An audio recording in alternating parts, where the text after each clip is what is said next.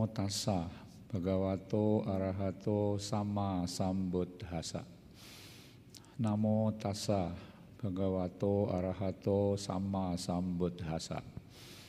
Namo tassa bhagavato arahato sama sambuddhasa. Kepada Bapak Ibu sekalian, saya ucapkan selamat bertemu. Namo Buddhaya Sukhi Hotu. Hari ini saya akan membahas mengenai sebuah topik yaitu 10 jenis orang kaya. Ya. Umumnya orang kaya uh, bisa menikmati ya segala kenikmatan indria. Yang namanya kenikmatan indria itu ya mulai dari makan enak, ya tidur enak, ranjangnya mahal, rumahnya bagus, mobilnya bagus, mungkin juga punya kapal terbang, punya helikopter, punya kapal pesiar, sampai punya pulau. Ya. Lebih kaya lagi namanya masuk di Forbes. Ya. Nah, menurut Sang Buddha, di dalam Anguttara Nikaya 1091 maka orang kaya itu bisa dibagi menjadi 10 jenis ya, berdasarkan empat hal. Hal yang pertama berdasarkan cara dia mendapatkan uang, ya, cara memperoleh uang. Ada yang mencari uang dengan cara yang salah, Misalnya dengan membunuh orang lain, mengambil barangnya, merampok, eh, mencuri, ya, menipu, kemudian korupsi, curang, ya, penggelapan, dan seterusnya. Nah ini termasuk cara mencari uang yang uh, tidak sesuai dengan Buddha Dhamma, yaitu dengan kekerasan. Ya. Cara yang kedua adalah cara mencari uang yang sesuai dengan dhamma. Ya. Tidak melanggar sila, eh, sesuai dengan ajaran Sang Buddha. Artinya tidak menggunakan kekerasan. Ya. Tapi ada juga orang yang pakai dua-duanya. Ya. Dia mencari uang dengan cara yang benar, tapi juga mau ya, mencari uang dengan cara yang salah. Ukuran yang berikutnya adalah kemampuan dia merasa bahagia atau bergembira. Ada orang bisa hidup berbahagia, bisa bergembira, tapi ada juga orang yang tidak bisa. Ya. Meskipun dia orang kaya, dia hidupnya sederhana makannya sederhana, rumahnya kecil, ya, tapi uangnya banyak. Ya. Nah, jadi ini urusan intern pribadi yang bersangkutan. Nah yang ketiga adalah ukuran berdasarkan uh, kemampuan dia untuk berbagi. Ya. Artinya dia mau membagi uangnya, kekayaannya kepada orang lain yang membutuhkan. Ya. Kemudian dia juga mau menolong sanak saudara yang hidupnya susah, ya. menolong teman yang sedang bangkrut misalnya, ya. e, berdana kepada korban bencana. Nah sekarang ada pandemi COVID-19, nah, dia berdana kepada tenaga kesehatan. Ya. Juga rajin berdana untuk rumah ibadah, ya, membangun wihara, gereja, masjid dan lain-lain. Ya. Membantu anak yatim piatu, ya. Pokoknya semua jenis kebaikan dia lakukan. Ya. Nah yang keempat adalah ukuran bagaimana dia memperlakukan kekayaannya. Ada orang yang melekat pada kekayaan, ada orang yang tidak melekat. Ada orang yang tenggelam di dalam kekayaannya, ada yang santai saja. Tambah sedikit cincailah. Ya. Tapi ada orang kurang sedikit sudah marah. Ya. Kemudian ada orang yang tahu bahaya dari kekayaan. Ya. Dan ada orang yang menggunakan kekayaannya untuk mencari ketenaran. Ya. Berdana di depan kamera TV. Kalau tidak ada yang lihat dia tidak mau berdana. Tapi kalau semua orang tahu, ah dia mau berdana lebih banyak. Ya. Dan yang paling penting ada yang melekat pada kekayaannya dan ada yang tidak melekat. Artinya tidak melekat itu waktu dia meninggal, eh nggak masalah uangnya ditinggal untuk masyarakat, untuk keluarga. Tapi ada juga yang tidak rela uangnya itu dibagi-bagi kepada orang lain. Ya. Nah berdasarkan empat hal ini maka orang kaya dibagi menjadi sepuluh jenis. Ya. Saya mulai dengan yang pertama. Orang yang pertama ini tercela dalam tiga hal. Ya. Pertama, dia memperoleh kekayaannya dengan cara yang tidak benar, dengan kekerasan. Ya.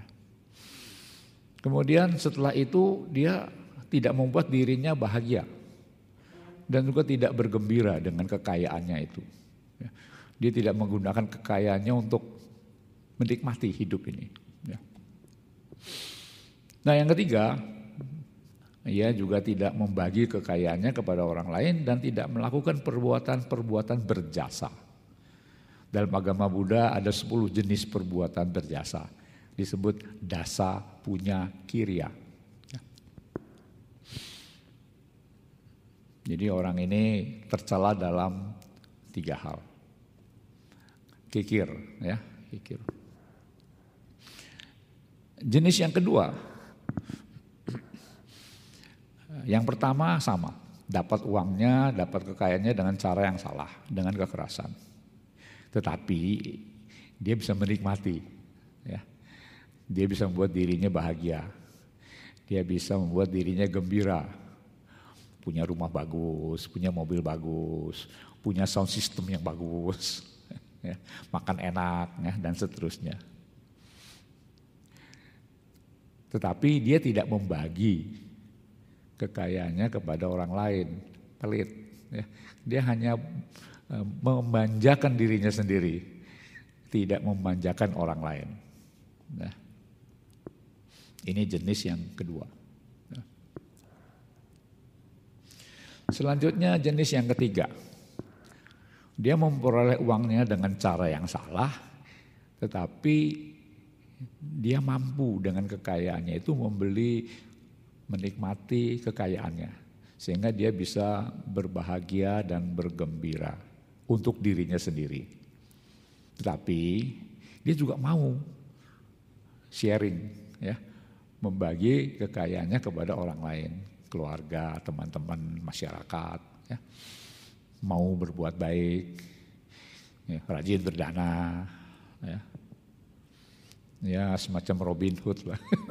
ya dia dapat kekayaan dengan cara yang salah, tapi dia bagi-bagi, menolong orang lain. Ini lebih baik dari yang kedua. Ya, tapi salahnya masih sama, mendapat uang dengan cara yang salah. Ya. Yang keempat, ini kecuali mendapat uang dengan cara yang salah, dia juga punya mata pencarian yang benar. Ya, memperoleh kekayaan dengan cara yang benar, tanpa kekerasan, ikut peraturan. Tetapi dia juga masih mendapat uang dengan cara yang salah. Ya, namanya dua sumber. ya. Nah, kemudian keburukan yang berikutnya dia tidak membuat dirinya bahagia, tidak bergembira, dan tidak mau berbagi. Jadi dibandingkan dengan jenis pertama, dia cuma kelebihannya satu, yaitu memperoleh uang dengan cara yang benar. Ya. Sisanya sama. Sekarang jenis yang kelima, Jenis yang kelima ini mendapat uangnya, memperoleh kekayaan dengan cara yang benar dan salah. Tetapi dia mampu membuat dirinya bahagia, bergembira dengan kekayaannya itu, menikmati hidup, tapi untuk dirinya sendiri. Dia tidak mau membantu orang lain. Keluarganya hidup susah, hanya dia yang senang sendiri. Ya tidak mau melakukan perbuatan-perbuatan berjasa. Ya.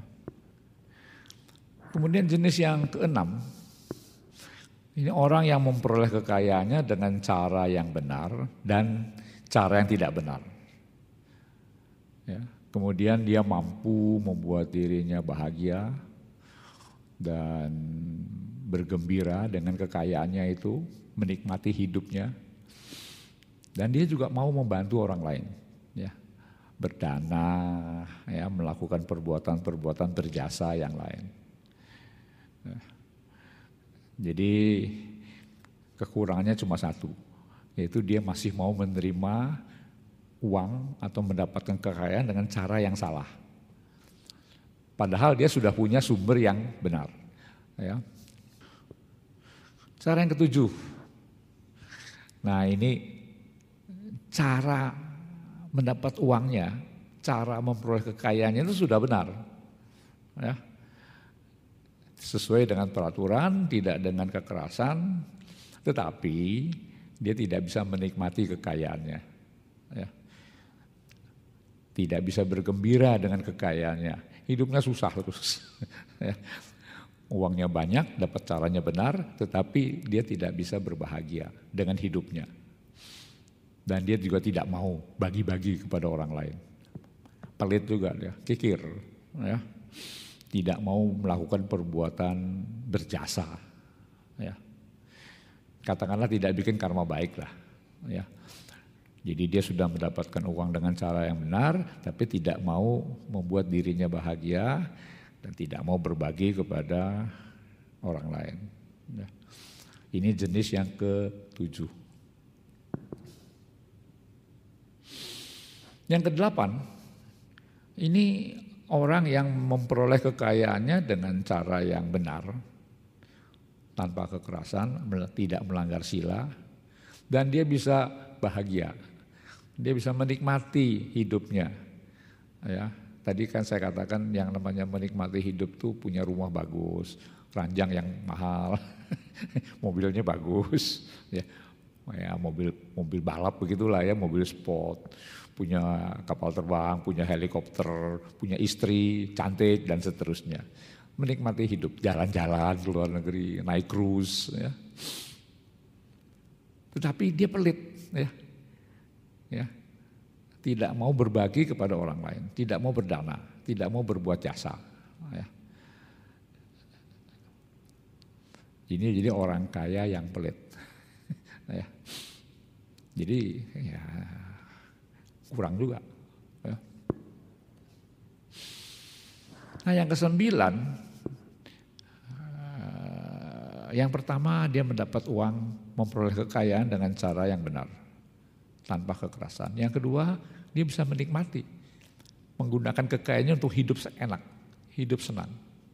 Yang ketiga dia juga baik hati, banyak berdana dan berbagi menolong orang lain, melakukan perbuatan berjasa. Hanya dia menggunakan kekayaannya dengan terikat pada kekayaannya itu. Ini kan uang saya. Ini kalau saya danakan ke mana uang saya? Ya, disalahgunakan nggak sama yang terima dana saya? Jadi sesudah berdana dia mikir, ya. tergila-gila pada kekayaan. Ya tenggelam di dalam kekayaannya. Ya. Tidak melihat bahaya dari kekayaan. Ya. Dan tidak memahami jalan untuk terbebas dari kekayaan. Ya. Jadi oke okay semua, cuma dalam hatinya. Ini masalah batinnya ya. Orang lain tidak tahu. Masalah batin. Jadi dia melekat pada apa-apa yang dimiliki semua. Ya. Tentu sepintas kita lihat orang ini luar biasa, hebat. Tetapi dalam hatinya tidak happy. Ya. Nah sekarang kita tiba pada yang ke-10.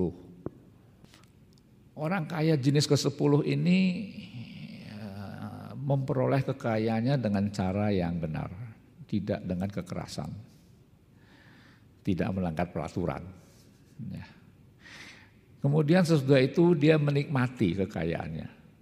Ya, ya rumah bagus, mobil bagus, ya bajunya mahal-mahal, bermerek, sepatunya mahal, ya punya kapal persiar, sering jalan-jalan ke luar negeri, ya.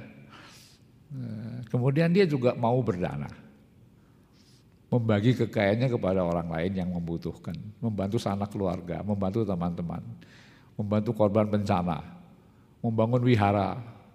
Ya. Jadi rajin berbuat baik. Nah yang penting orang ini menggunakan kekayaannya tanpa melekat. Kalau dia berdana ya berdana, sudah selesai, nggak dipikir lagi. Ya. Tidak tergila-gila pada kekayaannya. Ya uang ini kan cuma numpang liwat. Ya. Setelah saya terima ya saya kasih lagi orang lain, nggak masalah. Ya.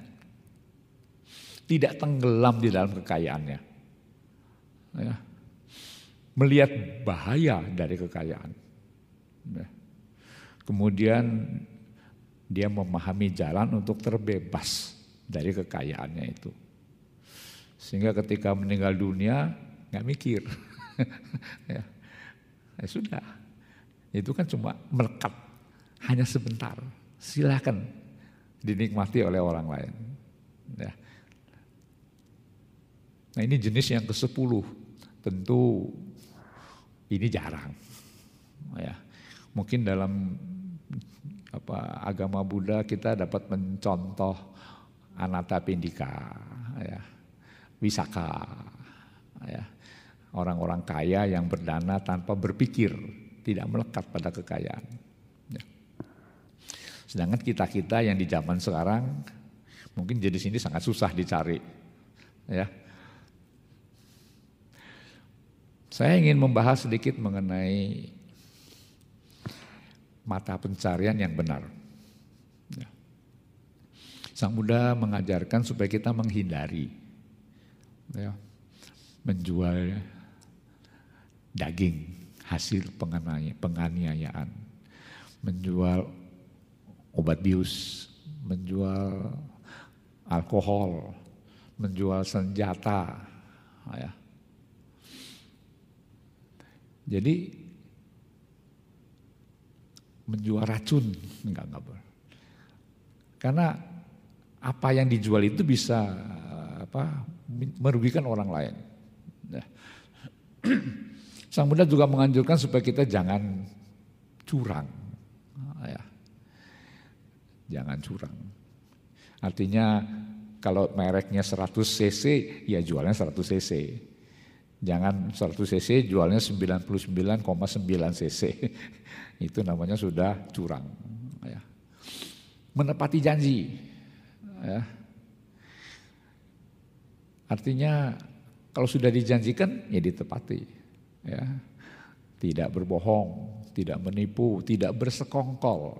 Ya ya, menjebak orang lain supaya uangnya bisa ditipu. Ya. Jadi kita sebagai umat Buddha mempunyai patokan. Ya. Hendaknya kita tidak bikin susah orang lain, ya.